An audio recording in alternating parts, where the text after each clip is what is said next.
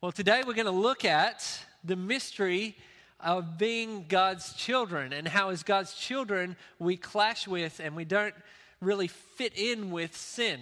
Okay? So it's, it's kind of an interesting topic that we're going on today, but uh, I think a good one for us discuss, to discuss as we go along this journey of talking about what does it look like to live like Jesus? I don't know if you saw the sign here, but that's the theme for us as a church this year. We've said as a church, this is what we really want to focus in on. Now, that's not to say that we shouldn't always be focused in on that, but in particular, we wanted to say, okay, what does it look like to live like Jesus? And, and to jump into this journey, we said, let's look at the book of First John. And the reason the book of First John is really great for talking about this is because John was written by a guy called John. And uh, that was a joke. Uh, so the book of John was written by a guy called John, and he was a significant guy uh, because he was an apostle. He was a disciple of Jesus. He lived and walked. He breathed. He ate with. I mean, he sat down next to, he rode in boats with Jesus. He spent a lot of time with Jesus. Actually, we're told that John was actually one of Jesus' closest disciples. And so, if we're to ask this question, what does it look like to live like Jesus? I don't think there's a better place for us to go than to go, okay, what does this guy who lived and breathed and walked next to Jesus have to say about living like Jesus?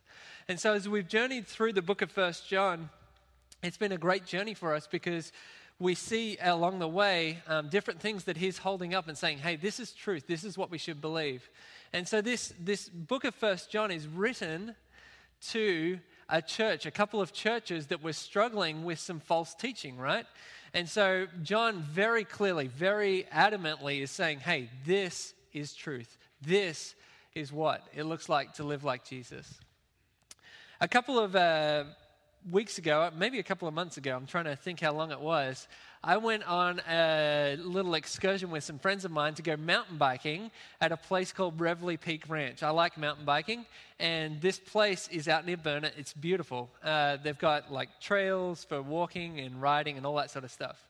And so we were out there me and two other friends, and, and we were riding along and we were exploring some new trails. And as we went along these trails, we finally came to this intersection and we're completely lost. I don't know if you guys have ever had that feeling, but we were lost and we're like, okay, where do we go now? So we tried pulling out phones, trying to figure out where we were, could not figure it out. So we decided to be very democratic and vote about it. So we voted on the direction we should go, what looked best to us. We headed down this wide path, like a fire trail. And this path kind of went along and around up, up to a fence line and then down a steep hill. And it started to narrow, get a little bit more narrow. And then it kind of went up the other side and it got a little bit more narrow till actually we had to get off our bikes and start pulling them through all the stuff on the trail. There was like branches and rocks. And finally, we came to a place where we couldn't actually even get any further. Like, we completely stopped. This trail was like blocked by a cliff of rocks, and we were stuck. And my hope is that as we look at this text this morning, is that wouldn't happen to us, okay? Because as we look at this text this morning, I think it's going to be one where we'll start out and we're like, oh yeah, this is warm and fuzzy, this is good. We can, we can read and understand it. But as we journey further, it has the capability for really bogging us down as we get into this conversation about sin. And so, my hope and my prayer as I've been preparing these last few weeks and looking at this text is that God would really lead us through this conversation. We come out the other side better for it. And so, that is my hope and prayer for us today. Uh, so, without messing around any further, I want for us to jump into the Bible. We're going to look at First John, and so I'd encourage you to find a Bible somewhere near you. Uh, there's some Bibles in the seats that the church owns. You can grab one of those, and we'll also have the words on the screen. But it would really encourage you to grab a Bible and read along. First John's right up the back of the Bible, and we're going to start in chapter 2, verse 28. Chapter 2, verse 28. We're, we're starting actually where Nick left right off last week, okay? All right, so here we go. So now, little children, remain in him. Now, when it says him, it's talking about Jesus. Remain in him so that when he appears, we may have boldness and not be ashamed before him at his coming. If you know that he is righteous, you know this as well. As well. Everyone who does what is right has been born of him. Look at how great a love the Father has given us that we should be called God's children, and we are. The reason the world does not know us is that it did not know Him. Dear, dear friends, we are God's children now, and what we will be has not yet been revealed. We know that when He appears, we will be like Him because we will see Him as He is. And everyone who has this hope in Him purifies himself just as He is pure.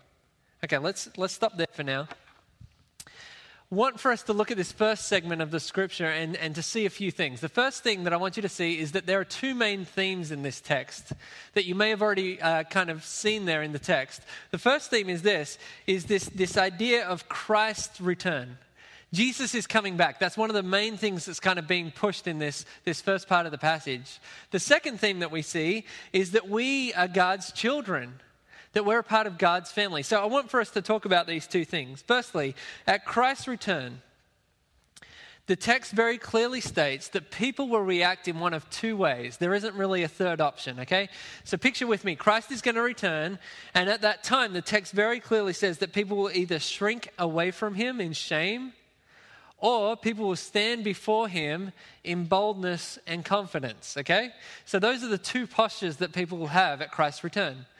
Now, as I was thinking about this, I got to thinking about what that would look like. and I turned to kind of a, a, thought about two boys. Imagine with me that there's two boys. We'll call them Bobby and Johnny. And their mom says to them, Hey, boys, I'm going to step outside for a minute. I've just baked some cookies. They're on the table, but I don't want you to touch them until I come back. Okay? So she leaves the room and a few minutes later comes back in and there'd be two reactions on these boys. Bobby is standing there and he is excited. His mum's back and he's about to get a cookie. He's standing there with confidence that he has obeyed his mother all right? The second example would be johnny who's hiding in the corner of the room trying to hide the fact that he has chocolate chips all over his face okay?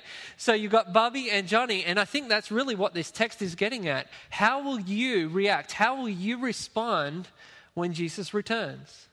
And I think it's a really great question for us to ask because I'll, be honest here. I think as, as people who believe in Christ or even people who don't, we don't think very often about this idea of Jesus coming back.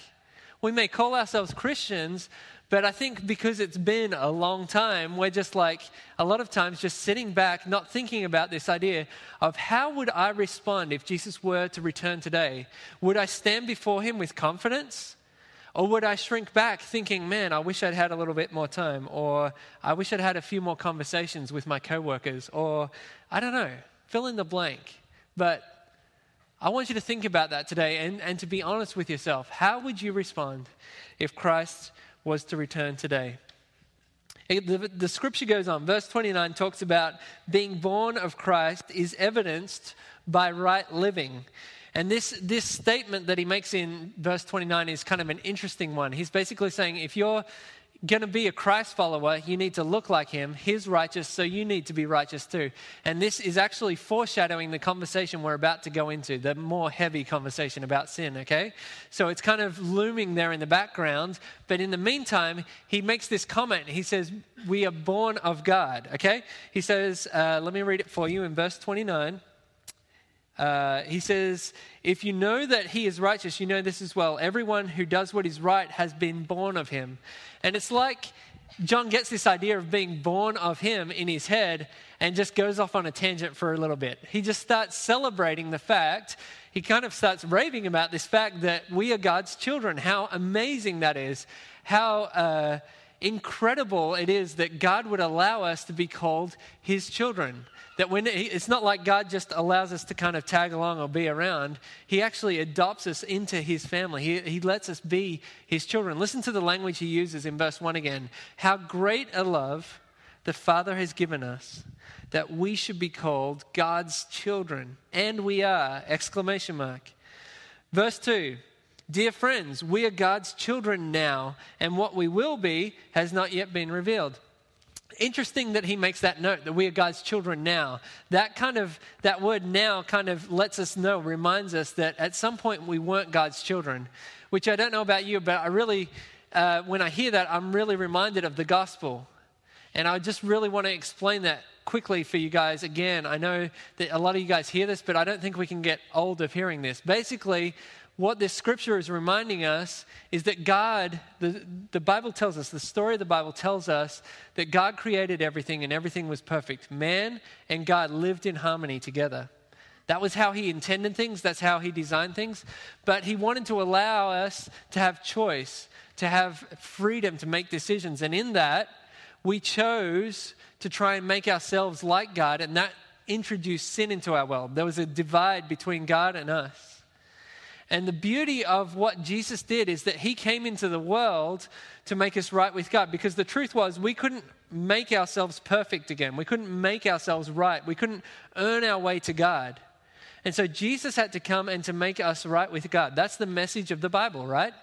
And so as we read that, as we think about that, I think that's what John's reminding us of. He says, We are God's children now.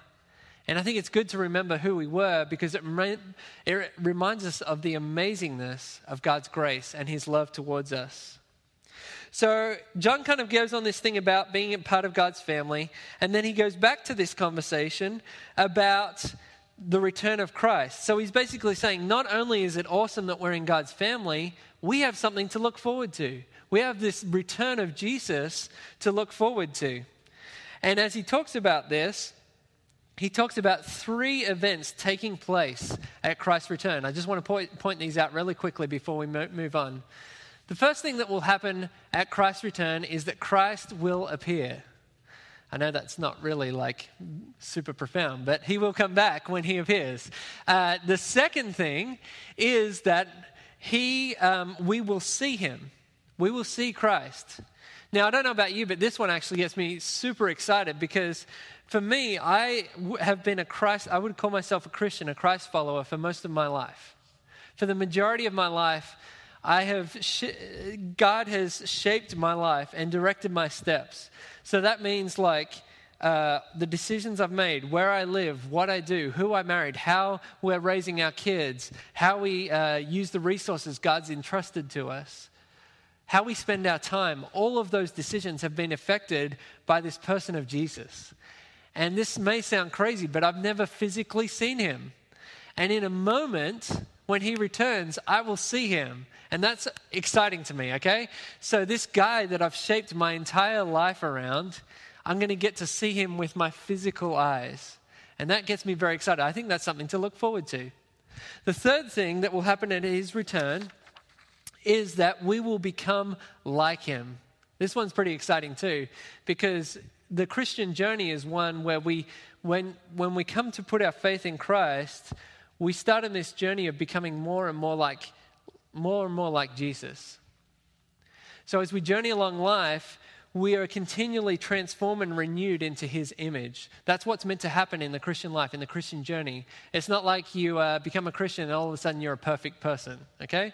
There's a continual process. And for me, some days it feels like I take a step forward and then three backwards. But my hope and my prayer is that two years from now, if you were to run into me, I would be more like Christ than I was two years before. And that would happen throughout the rest of my life. But the cool thing is, it's like when Jesus comes back, we get to cheat. It's like this like slow process, and then all of a sudden we see him and we're like him. And I'm excited about that. I'm excited that we won't have to deal with sin. We won't have to deal with pain. We won't have to deal with the hurt and all of the dysfunction that sin brings into our world.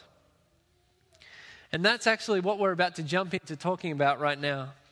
Because verse 3 kind of trans- transitions us back into this more serious conversation. Look at it with me again. Verse 3 says this And everyone who has this hope, the hope that we just talked about, Christ returning, in him purifies himself just as he is pure. So, this conversation is about to get a little bit more like that path that I found myself in on, okay? This conversation is about to get a little bit more serious and intense. And so, what I want for us to do is to continue to read and to see what God's word says to us in verse 4 through 10. And that's where we're going to spend the rest of our time here this morning. Verse 4 says this Everyone who commits sin also breaks the law. Sin is the breaking of law. If you need a definition of sin, that's a really good one right there. Sin is the breaking of law. Verse 5 You know that he was revealed so that he might take away sins. and there is no sin in him. Okay, so remember earlier we talked about sin separating us from, from God. We got God, us. It's just basically reminding us Jesus came to take away that divide. Okay, uh, verse 6, listen to the intensity of this. Everyone who remains in him does not sin. Everyone who sins has not seen him or known him. Verse 7, little children, let no one deceive you.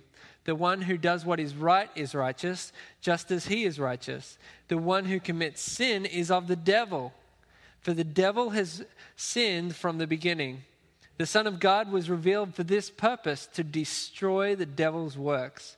Everyone who has been born of God does not sin because his seed remains in him. He is not able to sin because he has been born of God. This is how God's children and the devil's children are made evident. I don't know about you guys, but as I read that, that, that scripture, those six verses are filled with tension. And I want to talk about that a little bit, but firstly, let's just break it down a little bit. Verse 4 through 6 is making a statement. It's like this first jab at this conversation. It's pretty strong language. And then it's like John takes the same idea and says it exactly the same way, but with more strong language in this second section of verse 7 through 10, okay? So as we look at that scripture and we see these two jabs that he has at it, there's a bunch of tensions that are raised for me. And as I've been reading this scripture the last couple of weeks, as I've been studying it and looking at it, praying over it, I've been wrestling with some tension. Let me explain that to you. The language in this scripture is strong and seemingly all encompassing. John says, Everyone who commits sin and then also he goes on to say, everyone who remains in him does not sin. And then he goes on to say, the one who commits a sin is of the devil. And in his conclusion to his thought, John says, everyone who remains in him does not sin. And the tension is, I would call myself a Christ follower. And I struggle with sin. I mean, I do. I'll be honest with you guys. I, I struggle with sin. I mean, I have bad attitudes sometimes. I uh, say things that aren't nice. I think things that aren't nice. I behave in a way that isn't nice. I mean, I struggle with sin. I continue to struggle with sin, even though I'm a Christ follower. So, so what does that mean? How do I resolve this text and the sin that I struggle with? And if I struggle with sin, what does that mean? Am I falling away from my faith? Is it like this, this unity that comes through Christ is being torn and then brought back together again? And, and the tension continues when I look back just a few verses from what we read. Listen to what, what John said just a few paragraphs ago in chapter 1, verse 8 two believers. He said in verse, nine, uh, verse 8, sorry, if we say we have no sin, we are deceiving ourselves and the truth is not in us. And then in verse 10, if we say we do not have sin, we make him a liar and his word is not in us. Chapter 2, verse 1 My little children, I am writing these things so that you may not sin. But if anyone does sin, we have an advocate with the Father, Jesus Christ, the righteous one. How do I resolve that? Isn't that a contradiction? And, and the tension kind of continued as I read more because as I was reading, I, I got into reading some thoughts by a theologian and they were helpful. But as I was reading, he wanted, went on to explain to me that there are seven different views, theological views, by, by men who love God, have spent their lifetime studying God's word and translating God's word. They have seven different views on what these six verses mean. And so I'm not as smart as these guys, guys, I'll be honest. Like, I mean, and so as I look at this, I'm like, wow, this is really an interesting verse that Nick has blessed me with to talk about today. So, uh, but as I looked at it and as I've wrestled with it, I really uh, found some thoughts helpful, and that's what I really want to spend our last few thing, few moments talking about today. There was error and deception being taught in the church that, that John wrote this letter to, okay? There was people teaching false things, and we would call these, these guys, these ideas, Gnostics, okay? So there was Gnosticism being taught. And the main thrust of what they were saying was things like this Some of those who held these wrong beliefs thought that their possession of knowledge, of spiritual knowledge, had made them perfect. And so they didn't have to worry about sin. Others believed that sin did not matter because it could not harm them, because they'd been enlightened by special knowledge. And John is using such clear and strong language because he's saying, hey, that is absolutely not true. Sin and a Christ follower have nothing to do with each other. They do not belong together. They do not resolve. They do not sit together. And that's why I believe John was trying to be so clear and concrete and categorical, really, in his writing. And he's saying, hey, sin is more than just messing things up. Some people have defined sin as missing the mark. So if you had a target and I shot an arrow at it and it missed the target altogether, that would be sin. But John takes it even further than that, and he's saying it's active rebellion. Sin is active rebellion against God's known will. And he says, hey, Jesus was revealed to destroy the works of sin, to destroy the works of the devil. And so, the truth that we need to see here, first and foremost, in this text, is that sin and Christ are irreconcilable. They do have no place together, they cannot fit and function together. It's like oil and water. I don't know if you guys can picture that with me, but oil and water just do not mix. You can put them in a jar together and shake them up, and they will stay separated. You can stir it up, you can do whatever you like, but they are totally incompatible. And that's the first thing that I believe that we need to know when we look at this text is that sin and, and Christ have no place together. The other thing that was really helpful in, in reading through this was to read through the passage again with footnotes. Now, let me get on a, just a little tangent here for a second about footnotes. Footnotes are interesting things, they're, they're things that help translators translate scripture. So, when somebody is, when you read your Bible, when you've got your Bible there and you're reading it, you're reading something that was translated from Greek for the New Testament into English. And when you do that, when you translate from any language to another language, it's sometimes hard to convey a full thought or idea from one language to another because words and phrases even mean different things. Thankfully, as we read God's word, men have spent centuries praying over it and translating God's word, and it's been really helpful. But sometimes, still, even with the translation, the guys who are doing that struggle to get the full concept, the full idea of what's being conveyed. And so, I don't know if you guys have noticed this, but there'll be like a little letter or a little note above a word to let you know hey, read down the bottom in the footnotes, and it'll expand on that idea a little bit more. It'll give you some more clarity on what was being conveyed in the original text. And this, maybe more than any passage that I've ever studied, the footnotes I found to be helpful because it really expanded on the idea of what was being said. But a really great reminder for us today that it's important for us when we sit down and look at God's word to pray that God will give us understanding and to really look at different sources, different understandings. I'd encourage each of you to spend time in God's Word daily and to really pour over it. If you need a guide on what that looks like, inside your listening guide, there's a little section on there that says these are some questions you can ask yourself when you look at God's Word.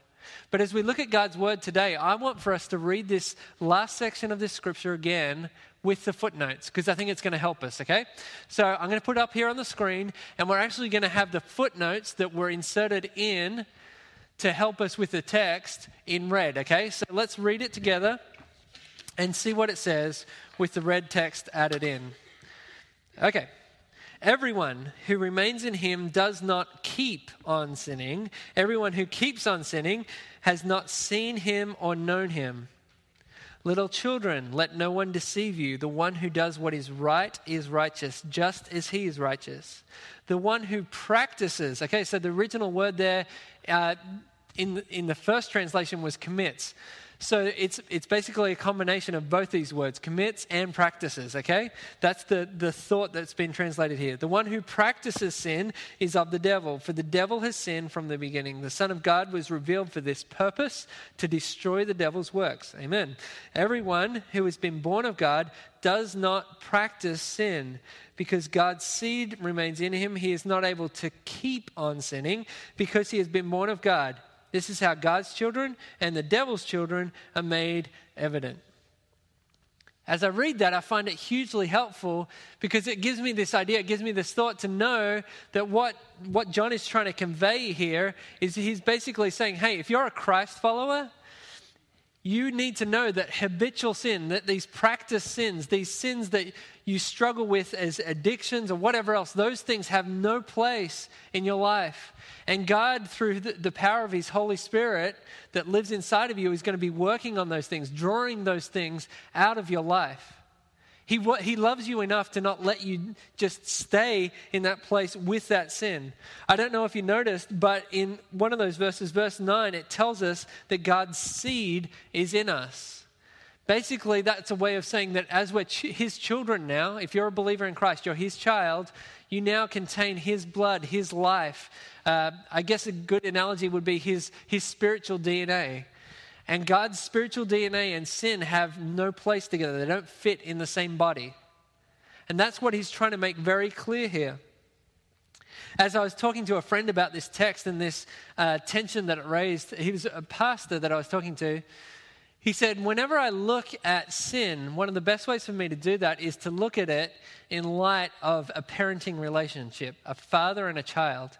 And we kind of talked that through. And as I was thinking about that later, I was reminded of who God the Father is. I was reminded that God, as our Father, was talked about by Jesus in Luke 15. We're not going to turn there today, but there's a story of two lost sons. And, and the first son comes to his father and says, Jesus was telling this story. He said, comes to his father who represents God and says, Hey, I want my inheritance now. And then he takes his dad's money, runs away, and spends it on wild living. Now, some translations actually don't hold any bars back. They basically tell us that he partied and spent the money on prostitutes. And so that's what he did. And then he comes back to his father, kind of sulkily, saying, You know, I need to eat. I don't have any food. I'm going to go back to my father. And his father, what does his father do? His father doesn't say, Well, you sinner, get out of here. What are you doing? Or, you know, he doesn't treat him harshly. What he does is he sees him from a long way off. And he runs to him and he embraces him. And so, as we read this scripture that sounds harsh, that ha- sounds strong this morning, I want you to read it thinking about that is who God the Father is. He is a Father who loves us, who embraces us. He's a Father who is compassionate, but He loves us enough to not let us stay in our mess, stay in our problems, stay in our issues. Especially these things that are practiced or, or, or addictions, these, these things that are embedded into our lives. They have no place being embedded in our lives as believers as I was thinking further about this, this thought of being a father and a child, I got to thinking about my own relationship with my son. I have a son uh, who is three years old. I think we have a picture. I don't know if it'll work of him. There he is. Was that last night? I think that was last uh, two nights ago. Yeah, that is my superhero dog guitar playing son. Uh, who uh, he's three years old, right? Um, and he's an awesome blessing to our family. He is great. I, I mean, I thank God for him. I really do thank God for him every day. But we're at an interesting stage in our relationship where he is really testing some boundaries. And from time to time, he'll throw a fit. Like, I mean, just a meltdown over the silliest thing, okay? I, I can't even think of an example right now, but it's just silly, silly things that he throws fits over when he doesn't get his way. And in those moments, we've got in this pattern now when he's throwing a fit that I will come over to him and I will say to him, Hey, Trafford, you're throwing a fit, buddy. And we don't throw fits in our family. That's not what we do, that's not who we are. And it's not like I go over to him and I'm like, Hey, Trafford, uh, you're throwing a fit. That's not what we do in our family, so you're actually out of the family. We're done with you, okay? That would be kind of mean, right? But I think some of us, when we read this text this morning, think about God in that way. No, think of God as the loving father who comes and says, Hey, buddy, I love you enough to say that this isn't who you're going to grow up to be. This isn't us as a family. If you're a Rachel, that's our last name, um, I, if you're going to be a part of our family, you need to know this isn't who we are. This isn't our identity. This isn't how we operate or live or behave. And God, in the much in the same way, if you're a believer in this room, He loves you enough to say, "Hey, I'm not going to let you continue to live with that sin because that sin and my DNA are not compatible in your life. All it's going to bring in our in our relationship is friction, is tension, and it's going to disrupt our relationship." I want to read for you one final translation on these last two verses because I found it helpful. And it's actually a paraphrase called The Message. But I want to read for you the last two verses again because I think it really conveys this idea of what John was trying to get across. It's going to be on the screen for you. People conceived and brought into life by God, that is God's children, don't make a practice of sin. How could they? God's seed or God's DNA is deep within them, making them who they are. It's not in the nature of the God begotten to practice and parade sin. And here's how you tell the difference between God's children and the devil's children. The one who won't practice righteous ways isn't from God, nor is the one who won't love his brother or sister. A simple test. So, how should we react to these things that we've talked about today? As we've been on this journey down this, um, down through this scripture today, how how do we best respond?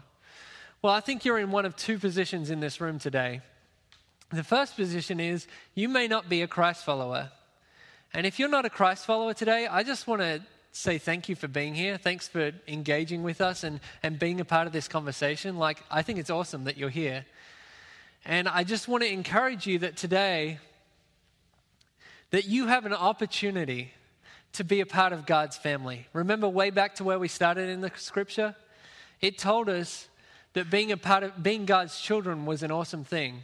And I just want to elaborate on that for just one second. I just want to let you know that if you are God's child, there is a bunch of awesome things that come along with that. You have a sense of meaning, a sense of purpose, you have direction.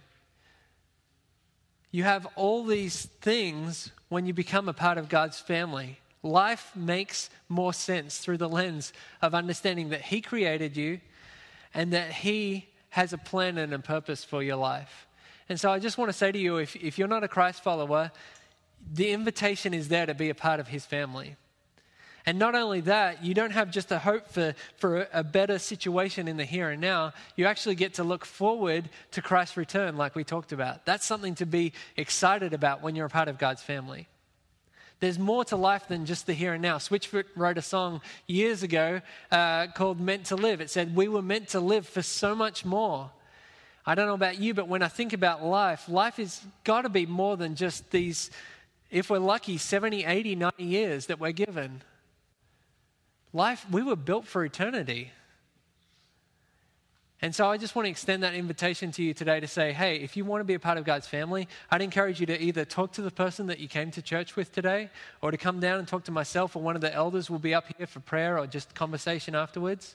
Or even after the service, if you want to come and talk to me, I'd love to have that conversation with you today. But know that the invitation is there to be a part of God's family. Secondly, if you would call yourself a Christ follower, or in the context of the conversation today, one of God's children, if you would call yourself that, I want to let you know that today that you need to be reminded that being God's child is something awesome. That is reason for you to celebrate. You can be full of joy today because being his child is an awesome thing. That's a privilege, right? I don't know if you remember that, but back in those early verses, verse 1 and 2 of chapter 3, John's saying, Hey, Let's celebrate this. We are God's children. The second thing that I'd like to point out to you as Christ's children is that we, as Christ's children, should be anticipating Christ's return. It's something that we should be looking forward to. It should be something that we think about. It should be in our conversations.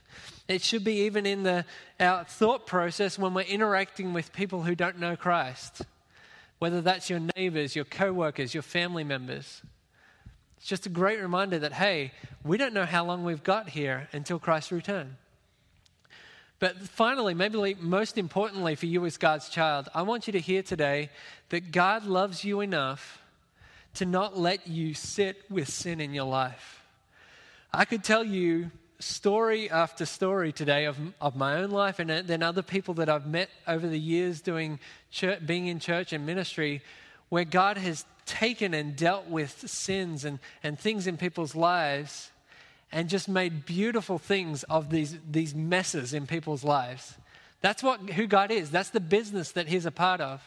And for some of you, as God's children today, the Holy Spirit's been working. I'm, I'm imagining that in your hearts, some of you, when we talked about sin or practice sin, you were like, oh, that thing. I don't know what it is for you, but like God brought some conviction. That's the Holy Spirit working. Don't ignore Him.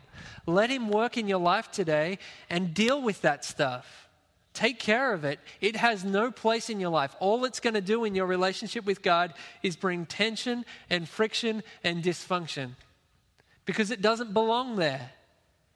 And so, hear me today be very clear that I, I, my prayer is that you would deal with the things that God is asking you to deal with today. I don't know what that looks like for you. It may be coming forward for some prayer. It may be uh, you just getting on your knees now as we get to sing here in a moment. It may be you uh, coming and talking to somebody about what's going on.